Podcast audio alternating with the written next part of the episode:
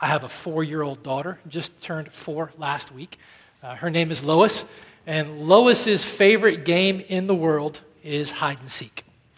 Hide and seek is Lois's most favorite thing in the world to play. If you came to visit our house, I guarantee you, it does not matter how young or old you are, whether she's ever seen you before or not, within the first five minutes, she is going to invite you to play hide and seek with her. And she's not really going to wait for you to answer. She's going to say, Will you play hide and seek? And then she's going to say, You count. And she's going to run. And she's going to go play hide and seek. She loves to play hide and seek. Uh, but here's the thing she doesn't need someone else to play hide and seek with her. She will play hide and seek all by herself, uh, which is a very dangerous proposition when you're out and about in public. Uh, we have, and I wasn't there for this occurrence, my wife relayed the story to me, but we have actually had to shut down the Trader Joe's out in Short Pump before because Lois disappeared. And so, if you can just imagine every parent's worst nightmare, I mean, you're out at a busy store and you look around and one of your kids is gone and you start calling out their name and they're nowhere to be found. And there's people coming in and out of the store right and left, just quick, and you don't know what's going on. So, screaming ensues, doors start getting shut, security protocols go into place, and everybody's hunting my little four year old daughter. Um, and then she just shows up. And she just shows up. And she was playing hide and seek. And it happens at home too.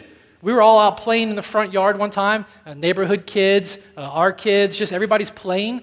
Um, and time goes by, you're doing work, you're not paying attention to a lot of stuff, and somebody's missing. And the search ensues, and yelling and screaming and panic all of a sudden because they're nowhere to be found. We live here in town, and people are always up and down our street. And again, the parent's worst nightmare comes up. They wandered off, and someone found them and you're screaming and you're yelling. But all of a sudden, after a little while, Lois shows back up again. You say, honey, what, what's going on? Did you hear us call your name? And here's the crazy thing about it. She said, Yeah, I heard you call my name. Well, why didn't you come out? Here's because you sounded frustrated. Because you sounded upset. I was a little nervous. I was a little scared in those moments, she's playing hide and seek, and as we're panicking and trying to find our daughter, all of a sudden she interprets it as fear and, and, and anger and frustration, so she stays hidden even longer. And when we find her, all I want to do is just scoop her up, just grab her, just try to, to dismantle this picture that she has that we're frustrated and angry, and try to say all the yelling, all the screaming, all the throwing tricycles around the yard, all the stuff trying to find you. It's not because we're mad, it's not because I'm upset. It's it's because I love you. It's because of how much I love you. And, and you don't understand when you just wander away, when you just leave my presence and you try to get away from me, even though you think you're playing a game, you don't understand what kind of danger you're putting yourself in. You don't get it.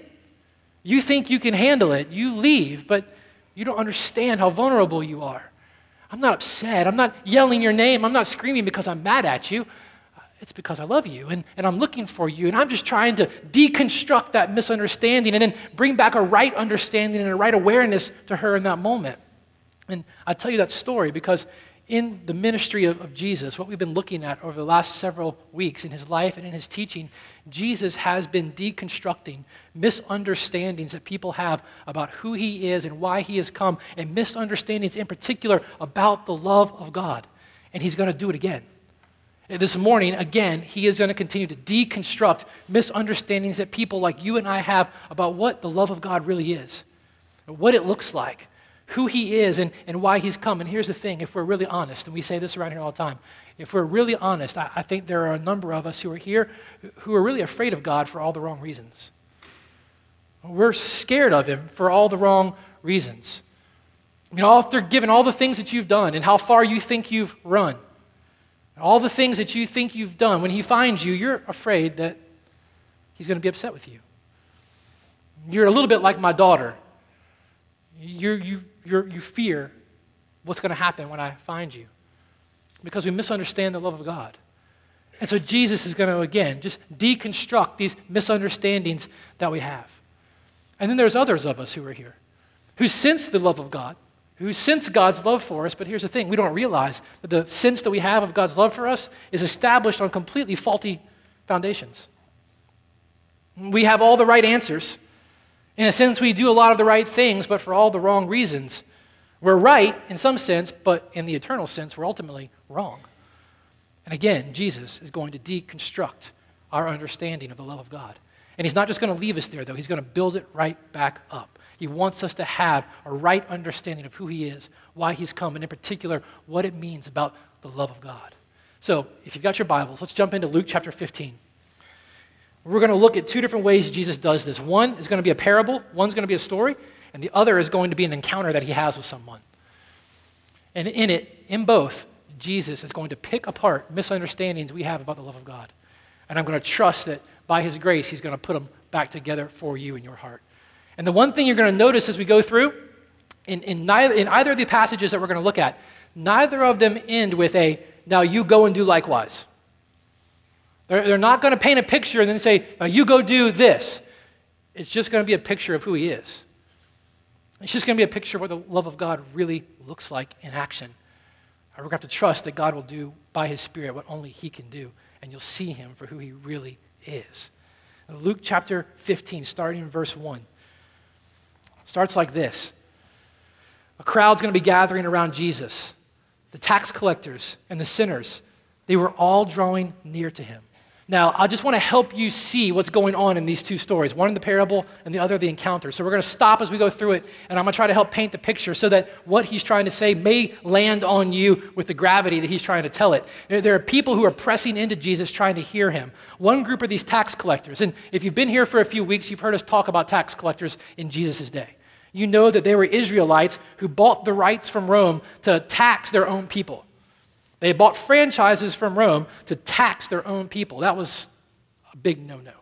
But they did it. And Rome set a price on how much they had to turn in. They would say, We need X amount of money from you as a tax collector. Anything you can get over that is yours to keep. So that led to a whole host of practices, lots of exploitation, people taxing anything and everything according to their own whims to get ever, however much money that they could get. We, we heard this about tax collectors. But here's what you, you need to see behind that, because you need to feel the freight of what's happening here. Not only were tax collectors, in a sense, traitors to their own people, were they considered unclean by Israelites. They couldn't go to the synagogue and worship. Uh, if you were to encounter one of them, go into their home, let's say, you would be unclean as well. You would have to go through all the purification rituals of having been with someone who was unclean. So they were shunned from that type of society. But here's the thing they were collecting taxes for who? For Rome. Who was occupying Israel? Rome who was the empire that would go into these towns throughout Israel? And you can go read the historical accounts of it. They would march into towns and absolutely butcher entire cities. Historical accounts of 30 to 40,000 men, women, and children crucified along the roads into some of these towns. That was the Romans. And here were these tax collectors, Israelites by birth, turning on their own people to fund the very empire that was slaughtering their people and oppressing them.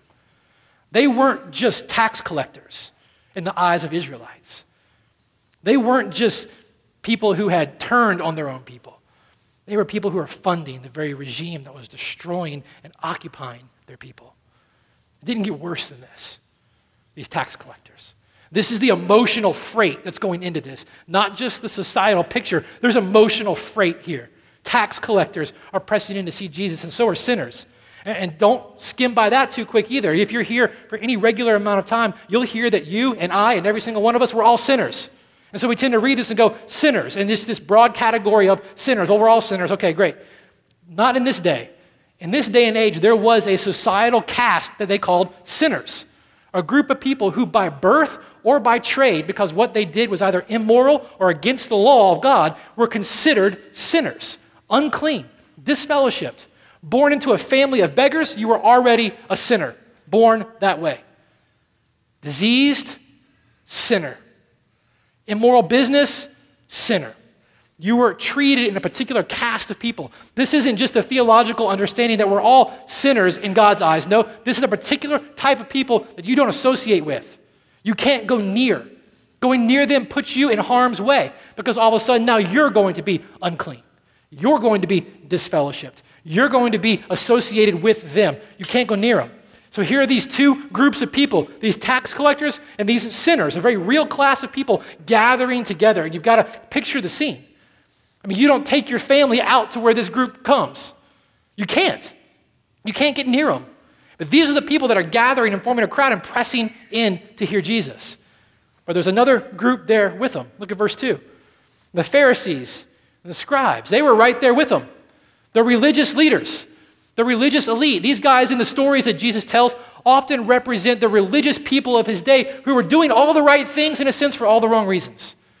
Very concerned with what was right, very concerned with what was appropriate, very concerned rightly in some sense with the law of God, but for all the wrong reasons. For all the wrong reasons. Not understanding the way the love of God actually worked. These are the people that are gathering in to press in and hear Jesus tax collectors, sinners, scribes, Pharisees. And as they press in, look what they do they grumble. They're grumbling. This man receives sinners and eats with them. You know what grumbling is, don't you? Grumbling is talking about somebody instead of talking to somebody. You know what that's like? Grumbling is the, tax, is, the, is the Pharisees and the scribes and all the religious people talking about Jesus rather than having the dignity and the respect to actually talk to him and say, hey, why are you doing this? Don't you understand that, at least according to the law, you, you shouldn't be doing this? Jesus, help us understand why this is going on. Why are you doing this? Instead, they just talk about him. And you know what it is to grumble, don't you? I'm not the only person who's ever done that. Talk about somebody rather than talk to somebody. This is what's happening here. They're grumbling about Jesus. They say he receives sinners and he eats with them. So, therefore, logically, he then is what? Sinner. Not just in the general sense, but in the specific sense. Unclean not to be fellowshipped with, not to be associated with. And so, as this crowd presses in and this is beginning to happen, Jesus tells them a story. He tells them a parable. Listen to this, verse 3. Jesus told them this parable What man of you having a hundred sheep, if he has lost one of them, does not leave the 99 in the open country and go after the one that is lost until he finds it? So, he's taking us back to this shepherd motif, right? Remember last week we saw how Jesus told the people and referred to himself as the good shepherd? The shepherd that God had promised to give his people one day, God himself shepherding his people. Jesus said, This was me. I'm the one that knows you, everything about you, the way the shepherd knows his sheep. I know you from top to bottom, inside and out, every inch of you better than you know yourself, and I still love you. The good shepherd who leads his people, feeds his people, protects his people, even to the point of laying down his own life for his people. Remember, we saw last week that Jesus was the good shepherd? Well, there's something else a good shepherd does. And that's what he's going to try to pull, pull out in this story. There's one more thing a good shepherd does, and a good shepherd goes and he seeks and he finds and he rescues his lost sheep. He goes and he finds, he seeks and he finds and he rescues his lost sheep. And let's see how might the people have heard this story and how would it have been communicated. Jesus said there was a particular shepherd who had a hundred sheep. So you've got to hear it. When they heard this, that was a pretty good sized flock. That's like a, a mid sized business in our day and age, right? It's not huge, it's not tiny, it's just a mid sized business. He's doing pretty well for himself. Got a flock of 100 sheep. But here's what happens he realizes at one point, and we don't know the details behind it, that one of them is missing. Now remember, we knew from the Good Shepherd that he knows his sheep. Every single one of them inside and out. So, what this means is that when he looks out on his flock and he does that check maybe at night, remember how every night they have to pass under his staff and he calls them by name and he inspects them all over to make sure that they're okay and there's nothing he needs to do to care for them? Maybe he realized, wait a minute, that's 99. I'm missing one. But I'm not just missing one in general. Remember, the Good Shepherd knows every single one of them. He knows exactly who's missing, he knows his name. remember the, the, the one that was born in the dry riverbed? He's not here. And not only does he know his name and everything about him physically, he's loved him and cared for him so much, he knows all of his weaknesses, all of his proclivities. He's always eating that, that, that bush over there. If he eats too much of it, it's going to kill him. He doesn't know better. I got to make sure all that's gone before I get him to pasture. He's not safe out there by himself. He knows exactly which one is missing. And so, what does he do? Well, we'll get to that in a minute. There's something else that Jesus is trying to communicate in the midst of the story. When we read these parables, we tend to read about these wandering sheep and these sheep that are just kind of making their way off away from the shepherd, and we think it's so innocent in a sense, don't you? At least I do. I've always tended to read this story and other stories related to the sheep and think there's so much innocence in their wandering. We sing songs, talk about prone to being a wanderer, prone to leave the one I love. I always think it's so innocent. There's this sheep, he's eating, he's not paying attention to where he is. He keeps walking because he sees grass. He looks up and he's not where he was. You know, if you've ever been on the ocean just floating around and you look up one day and you can't figure out where your towel is, you just were carried along by the current. I always think about this when I think about the sheep. But that's not what's happening. That's not what he's saying. This, this sheep who is lost, the way they communicate this and the language they use, this was a willful leaving of the flock. Sheep, though they are not intelligent, though they're rather senseless, like we learned last week, they are rebellious. There are sheep that tend to want to leave the flock. There are sheep that get in fights with each other, and the shepherd has to keep them apart. There are sheep who try to get away. That's what the parable is communicating. There is a sheep who has decided that what he needs is not where he is, but he knows what he needs and he knows where he's going to get it. And the shepherd may not take him there, but he's going to take himself there. I know what I need, and I'll make sure that I go and get it. This is what this parable is saying. And in a picture, Jesus is giving everybody who's listening a picture of sin in essence. In essence, when we talk about sin, we're talking about the desire to separate ourselves from God, the desire to be away from God the, the desire to be separate from Him, to get away from Him. And we can do it in a number of ways. We can do it the way that people saw those sinners and those tax collectors and these just egregiously immoral lifestyles and ways, but we can do it just like the scribes and Pharisees too. We can use religion and obedience to get away from God as well, to control our own fate and to control our own sense of destiny. He can look both ways. And Jesus says ultimately it's this desire to be away from the shepherd, to get away from the shepherd to not be in his presence and to not trust him. And that's ultimately what sin is, and that's the picture he's painting. And for whatever reason this sheep leaves, for whatever is causing him to, to run away, to not want to be with the other sheep and the other shepherd, regardless of the motivation, it's a horrible place for him to be. Because as we saw last week, sheep are defenseless, they're absolutely helpless. If somebody were to come upon them or another animal were to come upon them, they couldn't protect themselves. They couldn't even run away from it. Not only that, but they couldn't figure out what food to eat that was healthy for them or which, which plants would kill them. If they ate too much of a particular type of clover, if they just gorged on it, their stomachs would bloat up and they would find themselves having a hard time breathing. They could potentially die. If they were to get too muddy, like we saw last week, and their, their wool was too heavy with mud, if they were to lay down, they could end up on their back because of the weight and they couldn't turn themselves back over, like a turtle, just kind of flailing there until they died. Completely helpless, completely senseless. A lost sheep who wanders away for whatever reason can't find his way back. Can't do it. Regardless of the motivation, the desire to get away from the shepherd has found this sheep in a very, very precarious position.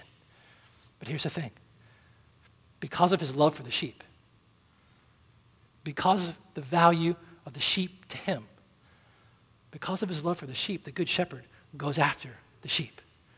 He goes after him to rescue him. Kind of like that story in the beginning. Because of my love for Lois, because of her mom's love for her, we'll turn over whatever tables are around to go find them. We'll do whatever necessary to go and get her because of how much we love her. Not because we're looking for an opportunity to find her and then shame her for what she did. Do you realize how much embarrassment you just caused me? Do you realize I, I look like a crazy person because of you? You know, I want you to feel how difficult it was for me. Eh, that's not why we go and, and look for them to find them. The Good Shepherd goes and looks for his sheep because of his love for the sheep. This is just the beginning, just a taste of the understanding of what it is for Jesus to love you as a Good Shepherd. Those he knows by name, those whose names the Bible says are engraven upon his hands. Because of his love for the sheep, he goes out to find the one lost sheep. Not the one in general, the specific one, the one he knows by name, inside and out. The one who has decided they want to live apart from the shepherd, that they can take care of themselves, that they don't need the shepherd, but who don't realize the position that they're putting themselves in. This is the one, because of my love for them, I'm going to go after them. And you got to think about it. They would have all, all, of this would have been rumbling through their heads as they heard this story. You got to think about what that, that trip might have been like for the shepherd. I mean, who knows how long that sheep had been gone and what path or what direction he had gone and what things he had had to get through to get wherever he was. The shepherd was going to have to go do the same thing. It could have been a difficult journey for the shepherd. It could have taken a couple of days. He could have had to go through some mountains, through some rocky trails, maybe cross a creek or a river. Who knows? But he had to go find the sheep, and he does it. He does it because he loves the sheep. His mind is preoccupied with this sheep. The image of this particular sheep, the one he knows by name, is rolling through his mind. It's burned on his brain, and it's consuming him as he goes out to find this sheep. He does it because he loves it. But here's the thing is that sheep who has left the shepherd and wandered off on his own, is he thinking about the shepherd? No, he's probably not. But the shepherd is consumed with the sheep. He also doesn't send anybody else to do it for him, does he? He doesn't find somebody else who looks like they're bored, looks like they might need a job. So, you know what? You go find my sheep. He looks like all the other ones over there. You go find him. I don't feel like doing it. It's beneath me. I'm tired of this one. He's wandered too many times, too far, too often, and I'm done. You go get him. No, he does it himself because of his love for the sheep. And he doesn't go try to find another one to replace it. He doesn't come across another herd and another flock in a pasture somewhere and make a deal with that shepherd and say, Can I have this one? And it will just replace that one. And if you come across mine somewhere, you can have it. If not, oh well. No, he goes to look for that one sheep. And he doesn't stop until he finds it. He's not looking for a replacement, he's looking for the one he knows by name, the one he loves, his sheep. And look at verse 5. This is just gets so good. Look at verse 5.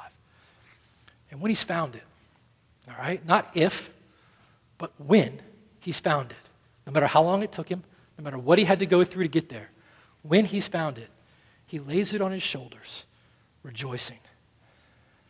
If you close your eyes, it, it, is that not one of the most amazing pictures that you could ever come up with?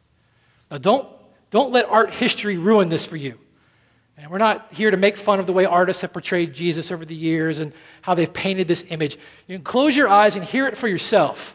The Good Shepherd has gone through whatever he's had to go through to find his sheep, the one he knows by name. And when he finds it, he doesn't smack it with his staff, he doesn't yell at it, he doesn't curse it, he doesn't shame it, he doesn't guilt it, he doesn't rebuke it. He doesn't say, Look, come on, follow me. This time, get your act together. I'm done with you. Come on. No. He picks it up with joy. You hear that? With joy. It's his delight. He picks it up and he puts it on his shoulders. I don't, I don't know, eh, parents, if you've ever had the experience of feeling like you've lost one of your kids, but when you find them, is there ever a size or a weight at that moment that would ever limit you from grabbing them and picking them up? Would they ever, at any moment in your life when you feel like you've lost them and then you finally found them, would they ever be too big or too much of a burden for you to try to grab a hold of and hold on to? No, you do it with joy. And the good shepherd finds his sheep and he's not smacking it, he's not guilting it, he's not even correcting it. With joy, he's picking it up and he's placing it on his shoulders. And when he puts it on his shoulders, remember, those sheep are so skittish that before they could even lie down in green pastures, he had to do particular things for them to be comfortable, for them to feel safe, so that they could lay down. When they get up on his shoulders and he holds their feet because they're strapped around his shoulders and he has to grab them, man, the way back home is just a ride of rest for the sheep. No fear in the sheep. No matter what he had to get through to where he was, he's on the shepherd's back, and the shepherd's got his feet. No kicking, no squirming. No burden too great for him to bear. It's his joy, and he takes it all the way back. And it's the shepherd who takes the trek all the way home. It's the shepherd who goes through everything to get the sheep back to the fold. And he does it with delight, and he does it with joy. Look at verse 6 when he comes home. I mean, people are picturing all these things in their mind, and it's beginning to kind of fry circuits to try to understand this. Look at verse 6 when he comes home. He calls together his friends and his neighbors, and he says to them, Rejoice with me, for I've found my sheep that was lost. Jesus doesn't say the shepherd gets home with the lost sheep and he's happy to be home. He doesn't say there's so much joy in the shepherd because he's finally back home. He's been on this long trek chasing this wandering sheep that won't ever stay where he's supposed to stay, that thinks he knows better than he does, and he's finally home and he can finally sit down and eat, so he's happy. He doesn't say he comes home and all of his friends are there, they're gathering around, so all of a sudden he's happy. No, he says the joy that he has for having found his one lost sheep eclipses every other possible joy he could have. For the joy of having found that sheep, he calls his friends together and says, Rejoice with me. Not because I'm home, not because I'm back, not because we've got a disobedient sheep to eat for dinner. No, I found my one lost sheep. That joy is greater than all other possible joys for this good shepherd. Look at verse 7. See how he wraps this up. Jesus says, Just so I tell you this. So here's what I want you to get there will be more joy in heaven over one sinner who repents than over 99 righteous persons who need no repentance. And Charles Spurgeon says it better than anybody else alive could have ever said it besides Jesus. Spurgeon said, There is enough joy. Just listen to this. Just again, if you need to close your eyes to see this, just listen to this. There's enough joy in the heart of Christ, in the heart of the Good Shepherd, over his saved one to flood all of heaven with delight. The streets of paradise run knee deep with the heavenly waters of the Savior's joy. They flow out of the very soul of Christ, and angels and glorified spirits bathe in the mighty stream. What's Jesus trying to say to these who are grumbling about what's going on? God the Father is happy to save those who are His and lost. God is happy to save. He's not happy at the religion that they're expressing. He's not happy at people doing all the right things for all the wrong reasons.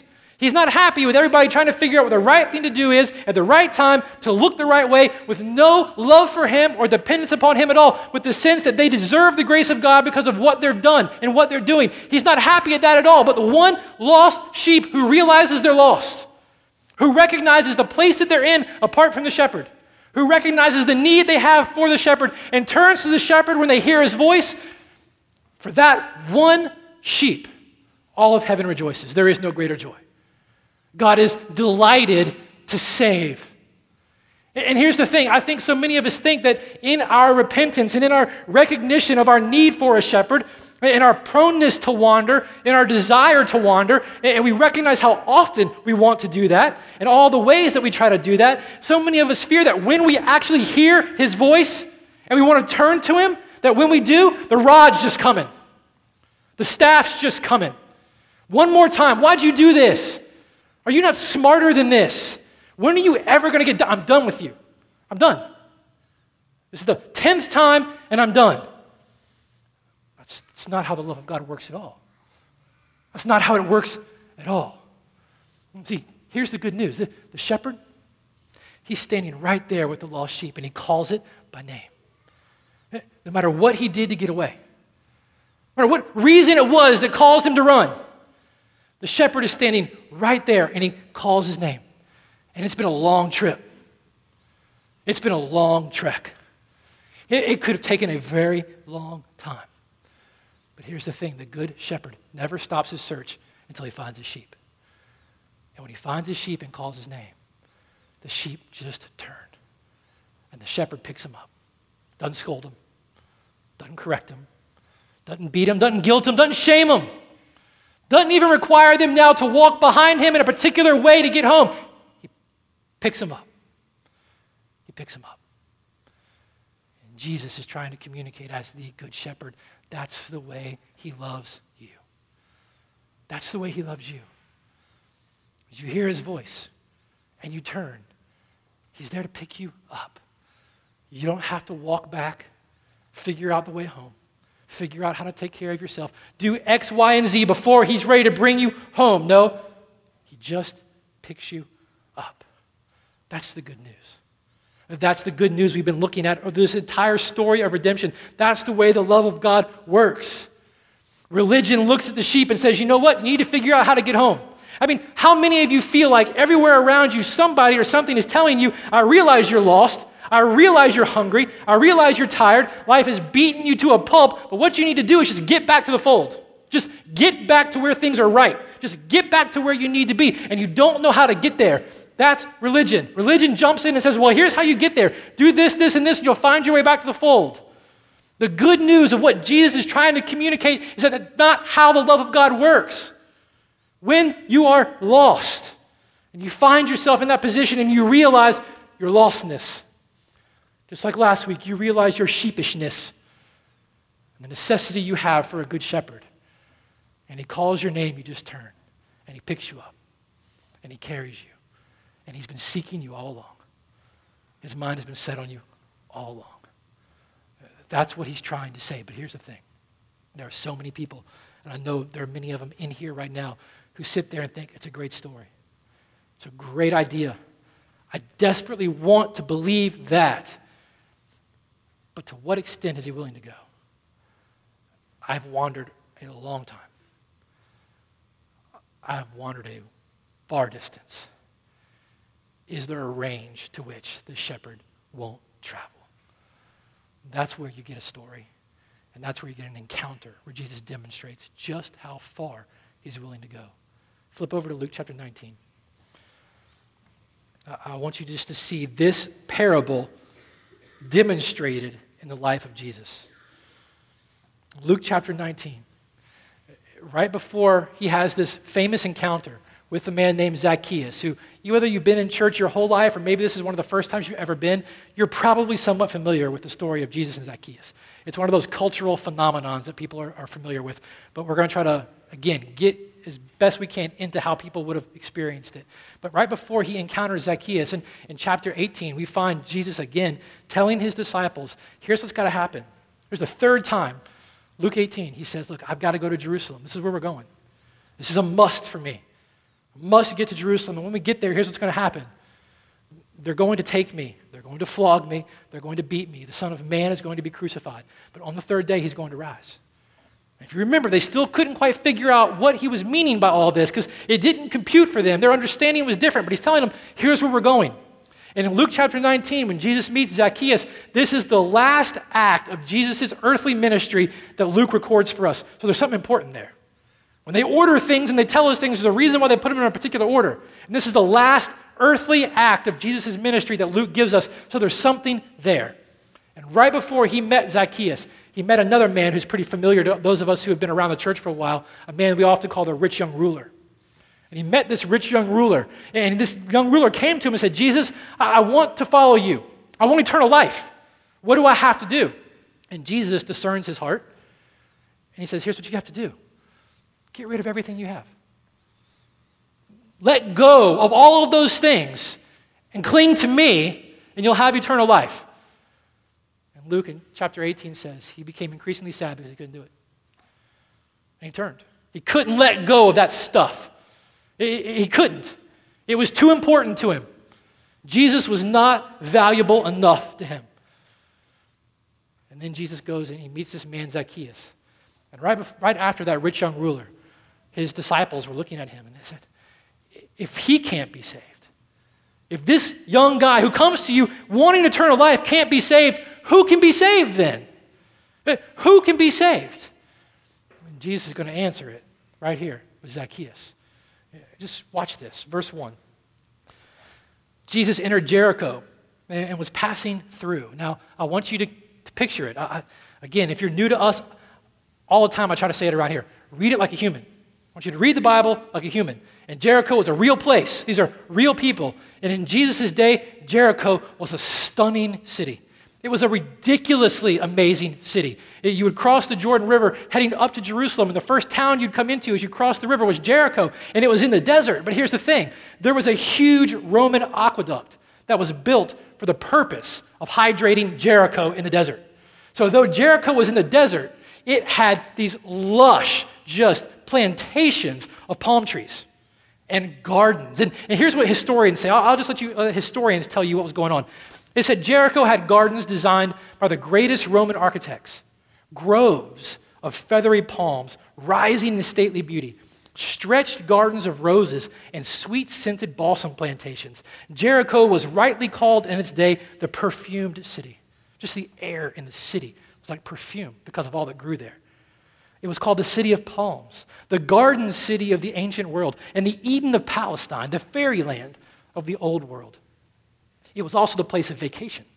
So, priests, when they weren't on rotation in the temple, because there was a lot of priests who did the work of the temple, and they weren't working during certain parts of the year, they had homes and places in Jericho. They'd make the trip from Jerusalem to Jericho to spend their off season. Wealthy people would have homes in Jericho. Jericho was a major trade route because of the river right there and its proximity to Jerusalem. So caravans were always coming in and out of Jericho, building business, both legitimate and, and illegitimate. But the other thing about Jericho and how it's so important in this story, we'll see in just a second, is that Jericho was one of the three regional trade centers in all of Israel. Because it was one of the three regional centers, it was one of the three regional tax centers in all of Israel. There were three main centers in Israel you went to get pay taxes. One of them was Jericho, which made tax collectors in Jericho a pretty popular person for often the wrong reasons. But this is where Jesus is going. He's entering into Jericho. Watch this, verse 2. And behold, there was a man named Zacchaeus. You're familiar with Zacchaeus. Do you know what his name means? You ever heard that one? When he was born, his mom and dad gave him a name. And when people named their children back then, they named them names that meant things hopes, dreams, blessings for their children, not whatever would sound cool and wouldn't be the name of somebody else in their class. They had meanings. Zacchaeus means the righteous one. These were the hopes and the aspirations his parents had for him when he was born. The name they gave him, the righteous one. Behold, there was a man named Zacchaeus, and he was a chief tax collector, and he was rich. Now, we've talked about tax collectors before, but we haven't talked about chief tax collectors. What that means is, of all the tax collectors in Jericho, all of those extorting the passerbys, all of those extorting money from the people of Israel, and everybody traveling through Jericho, they all had to pay a cut of their profits to Zacchaeus. He sat on top of them all. At the hierarchy of tax collectors, he was at the top. And he got a cut of everybody's profits. He was the chief tax collector. And Luke makes it really clear that he was rich. That's exceedingly rich. Same word he uses for the rich young ruler. He wants you to see the parallel here. This man was exceedingly rich. And the majority of his money had come, though taxes are legal, from illegitimate means extortion. He was a rich tax collector, the chief of tax collectors. If this man can't be saved, who can be saved? Well, this man sat on the top of the most hated list in Israel, at least in Jericho. He was the chief of these tax collectors. Verse 24, Jesus, oh, sorry, he was, verse 3, Zacchaeus was seeking to see who Jesus was, but on account of the crowd, he couldn't see him because he was small in stature. Despised, disfellowshipped, considered unclean, cast aside by the religious people in Israel, but desiring to see Jesus. The buzz about Jesus had been building. And just weeks before he entered Jer- Jericho, he had been in the nearby town of Bethany where he raised his friend Lazarus from the dead. Crowds had been following him wherever he went. And it was tradition or custom when a pilgrim or a rabbi would come through your town to come out and greet them, to welcome them, to come out and see them in the town. And so people were coming out because this man Jesus was coming, but crowds were following him because of all the things he had done. And here comes Zacchaeus. He wants to see Jesus, but what you've got to get, and I miss it all the time when I read this Zacchaeus wasn't just curious to see Jesus. There wasn't just a, hey, this guy's been around. I've, I've heard rumors. I wonder what he's like. This wasn't just human curiosity that motivated Zacchaeus to go and see Jesus. There was something else at play. And you get it when you actually just kind of read the story. He was a little guy, and that was a big crowd, and that posed a big problem for him. So he had to do something. Look at verse 4. He ran on ahead, and he climbed up in a sycamore tree to see Jesus for he was about to pass that way. Here's why I tell you that Zacchaeus was not just curious as a curious bystander, interested in a celebrity that was passing through town. There were two things that men did not do in that day, especially men of his stature. Remember, wealthy man, probably wearing a very nice, very expensive tunic. There were two things that men who were dignified like that did not do. One, they didn't run, especially not in public. Little boys run in public. And to run in a tunic, you've got to grab that thing, wrap it up between your legs, tie it into your belt to be able to run. Zacchaeus, this little wealthy man in his nice, expensive tunic, there's something going on in his heart when it comes to this man, Jesus. There, there's something about Jesus and something that's going on in Zacchaeus that causes him to think about the, the lack of dignity that it would take for him to strap that thing up in public and run. But he does it. He does it. And not only that, there was another thing you didn't do as a man, especially not a dignified man. You didn't climb a tree. Little boys climb trees. Men don't climb trees, especially not dressed like that. But he does. He puts aside all the potential shame, all the potential looks. I mean, just think, think and remember how despised is this chief of tax collectors in this town? Just think of what he would have gone through to walk out into a crowd like that. The taunts, the insults, the things that probably would have been thrown at him. The people just kind of partying when he came by because you couldn't touch him. If you touched him, you'd be unclean. I mean, he was unclean. He was a sinner, tax collector, chief of them all. He said, Forget it. I, I, what you think of me, whatever dignity I'm trying to put out there, what, I don't care. There's something about this man Jesus and something going on. I've got to see him. And so he, he packs up the tunic, runs, jumps in the tree to see Jesus. This wasn't just simple curiosity.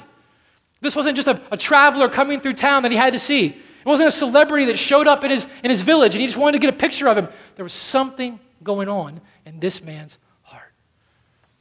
In verse 5, we get to meet him. When Jesus came to the place, he looked up to him and said, Zacchaeus, hurry and come down, for I must stay at your house today. Again, think of all that's going on. Uh, do your best. Put yourself in Zacchaeus' place. If you can even imagine just how hated you would have been and despised you would have been. Something so important about this man, something so desperate in you to see this man that it would cause you to put aside whatever potential shame and reputation that you had to get a glimpse of him because you knew if you could just see him, something, I, I don't know what, but something might happen. And so you run and you climb a tree and you're up there and he comes by. And one day in heaven, I would love to know what this looks like and what it feels like. And I, if you could show, but you lock eyes with Jesus. What, what must that moment have been like? up there in that tree. Just something stirring. I got to see him. And he comes by. And you don't just get a glimpse, he stops and he looks up and he locks eyes with you. And in that moment, when he locks eyes with you, you see his mouth move and you see his lips form your name.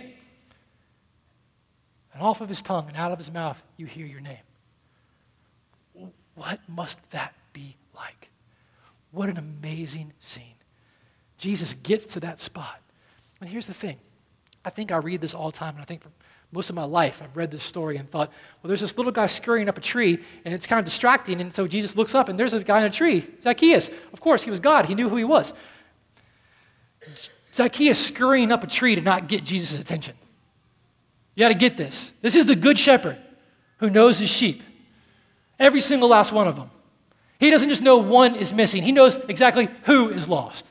Jesus wasn't distracted by this little man scurrying up a tree, so he stops and looks at him. Jesus knew he was going to be there. It had been his intention all along to stop and to see Zacchaeus. Zacchaeus thought he was going to get a glimpse of Jesus. He was going to go and try to find Jesus and get up there and see him. Jesus all along knew that he was coming for Zacchaeus. And you know it because of what he said. He said, Zacchaeus, hurry down.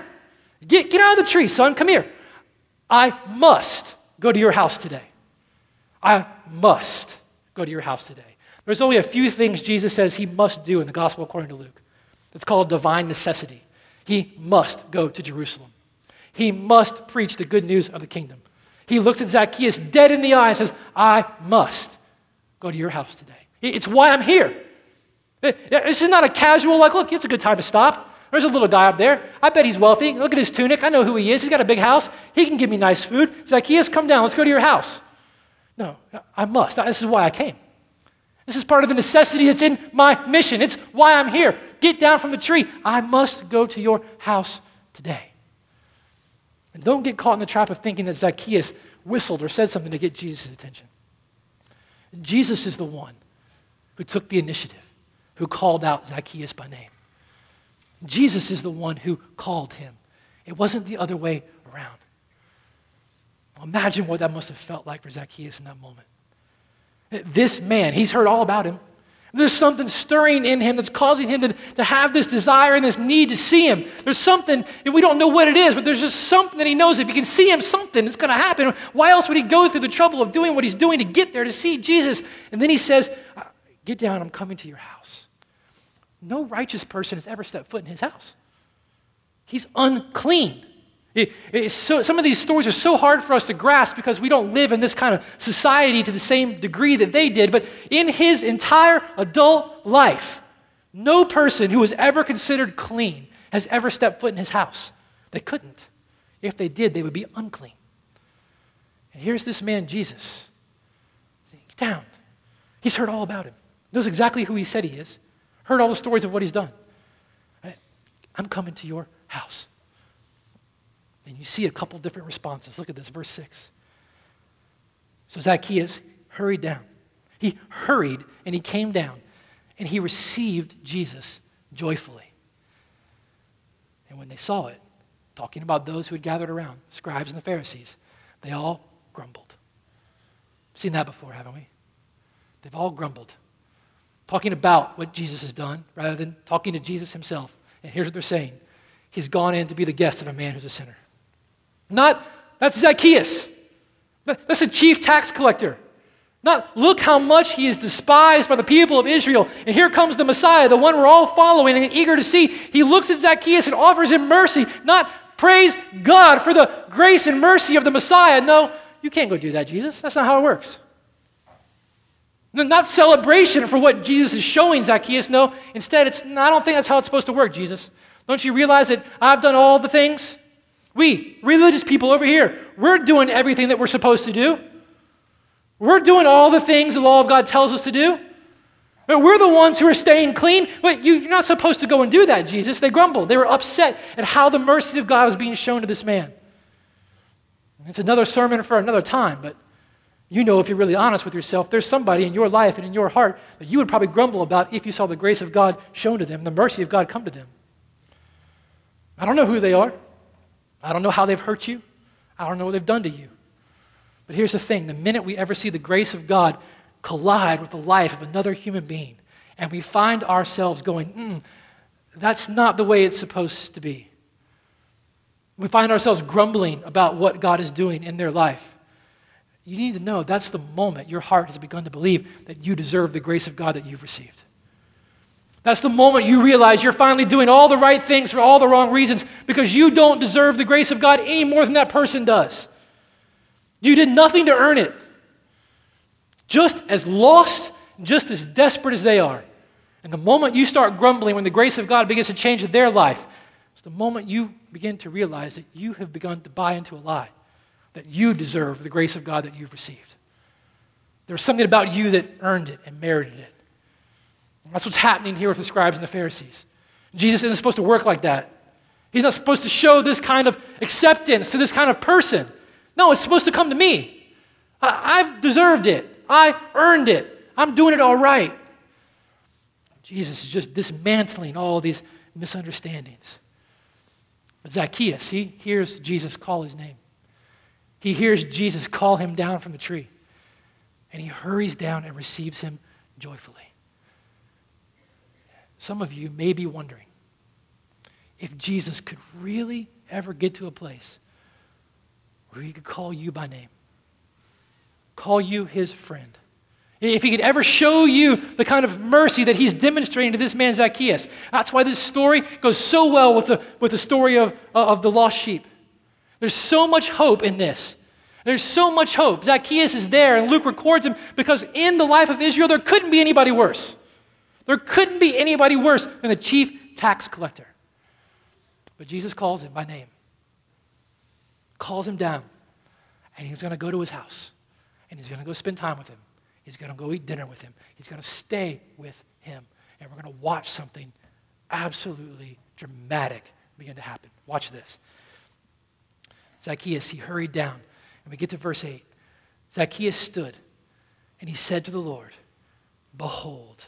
Now, you've got to realize there's some time that's elapsed between Zacchaeus coming down the tree and this exclamation that he makes. They've gone back to his house. Jesus, his disciples, Zacchaeus, whoever's with him, whoever he brings in, they've gone back to his house. They're eating, they're resting. And here's the thing this is what's so great about this story, and I've been so frustrated by it for so many years. It, we don't get any indication of what Jesus said to Zacchaeus. We have no idea. They sit there, they eat dinner. We have no idea what Jesus said to him. Wouldn't you love a gospel conversation with a man like Zacchaeus from Jesus? Wouldn't you love to hear what he said? How he challenged him, how he encouraged him? I mean, what, how he kind of got in there and nothing. Luke doesn't even give us a syllable. All we know is that something powerful happened because Zacchaeus stood up at some point, and Jesus was no longer just a prophet, no longer just a pilgrim coming through town, no longer just this rabbi he had heard about, this man that he had these things in his heart he had to see. All of a sudden, he became the Messiah. Zacchaeus, stood up and he said, Lord. He called him his Lord, his King, his Savior, his Messiah. Something happened, something changed. And what we see and how we know is the evidence of what he says about who Jesus is and how he responds to the grace that he's been given. Look at what he does. He says, Half of my goods I give to the poor. And if I've defrauded anyone of anything, not really, if I've defrauded anyone of anything, I restore it fourfold. And Jesus said to him, Today, salvation has come to this house, since he is also a son of Abraham.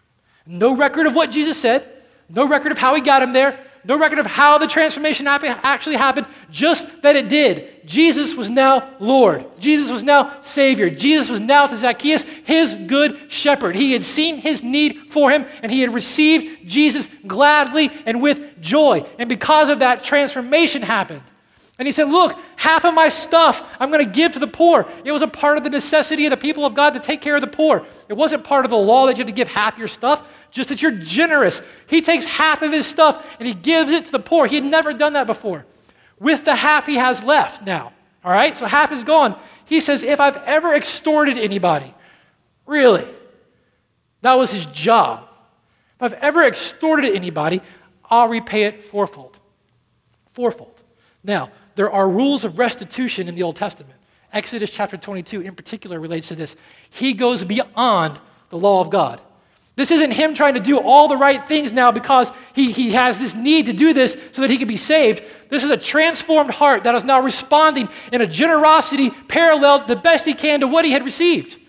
He had received a grace and a generosity and a mercy from God that had absolutely transformed him, and now he's just trying to live.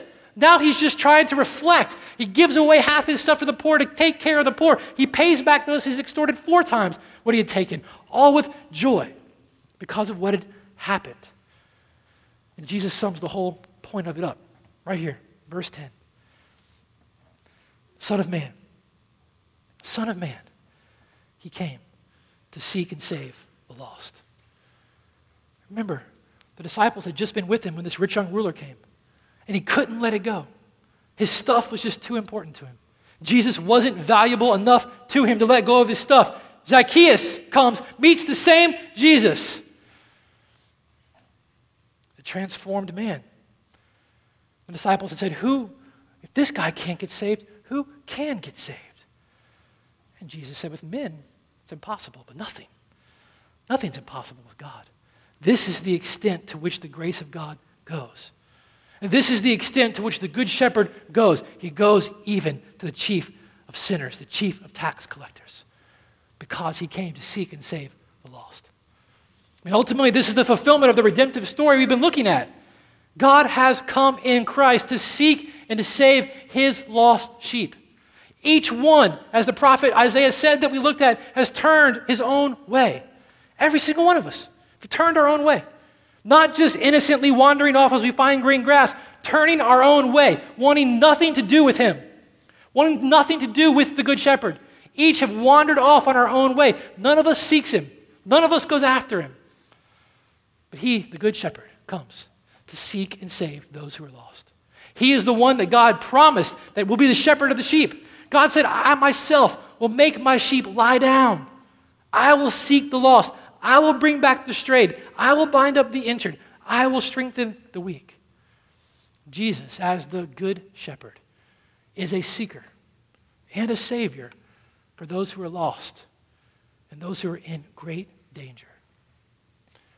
So here's the thing the, the world, the world we live in tends to look at us and characterize us and define us by what we have, what we've accomplished, what we look like.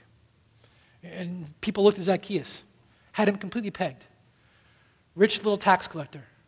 I know exactly who you are and what that means.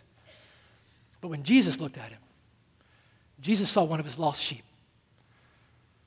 Jesus looked at Zacchaeus and saw one of his lost sheep, one that he came to seek, one that he came to save. The same thing is true of you. It does not matter how much you have accomplished, what you think of yourself, how much money you have, how good looking you think you are, how loved or despised by others you may or may not be. If you do not know him as your good shepherd, you are lost. You are lost. And that is an eternally dangerous place to be because you cannot save yourself. You cannot fix it. You are in need of rescue. Something in Zacchaeus, by the work of God's Spirit, began to dawn on him. That day, he climbed a tree just to get a glimpse of Jesus. Just hope something, if I could just see him, something, something's going to happen. Well, here's the thing Jesus went on to Jerusalem after this encounter to hang on a tree so that you and I could have eternal life. This is the good news of the gospel. And every single week, as part of our time here and kind of our rhythm here, we give you a chance to respond to that. We give you a chance to recognize your own need of a Savior, your own need for this Good Shepherd, your own prone nature to wander, to realize your need, the danger you're in, but to hear Him call your name, to hear His voice, and for you to let Him pick you up. Let Him put you on His shoulders. Let Him carry you all the way safely home.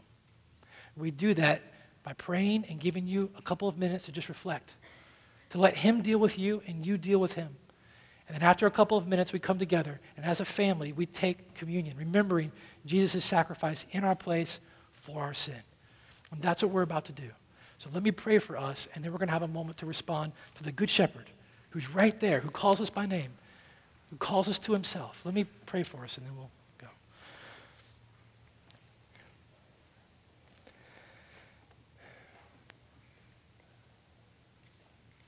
God, these, these stories, these texts have reminded me again just how desperately I need you to come and tell me the truth about myself. To remind me of just how much like these sheep I really am. Just how prone I am to think I don't need you, to think I know what I need and I can get it myself. Just how prone I am and how ignorant I am. And I need you to come and tell me the truth about myself. I need you to do what I can't do, to give me access to you. I need you to seek me. I need you to find me. I need you to, to come and to call my name and to, and to come and to rescue me. I need you to guide me and protect me and lead me just like a great shepherd. I need you to be my good shepherd. All of these things, God, have pointed me time and time again and again this week to just what you have done for us in your Son, Jesus. Jesus, our good shepherd. Jesus, thank you for coming. Thank you for loving us. Thank you for calling us. Thank you for seeking us. Thank you for finding us. Thank you for laying down your life in my place, in our place for our sin. And thank you, thank you, Father, for raising him from the dead. Thank you for defeating death. Thank you for defeating sin. Thank you for defeating our enemies in our place. Thank you that you call us by name. And when we turn to you, you don't scold us. You don't correct us. You don't beat us down. You pick us up and you put us on your shoulders and you carry us safely home. I ask, God, that you would do that this morning for those who have never heard your voice, who have never heard you call their name. I ask that you would do that this morning. And for those of us who have forgotten just how good you are, for those of us who have forgotten what it means for you to be our good shepherd, I pray that you, by your Spirit, would do what only you could do and you would remind us of that. You'd make it real to us in our hearts. We ask this in Jesus' name for his sake. Amen.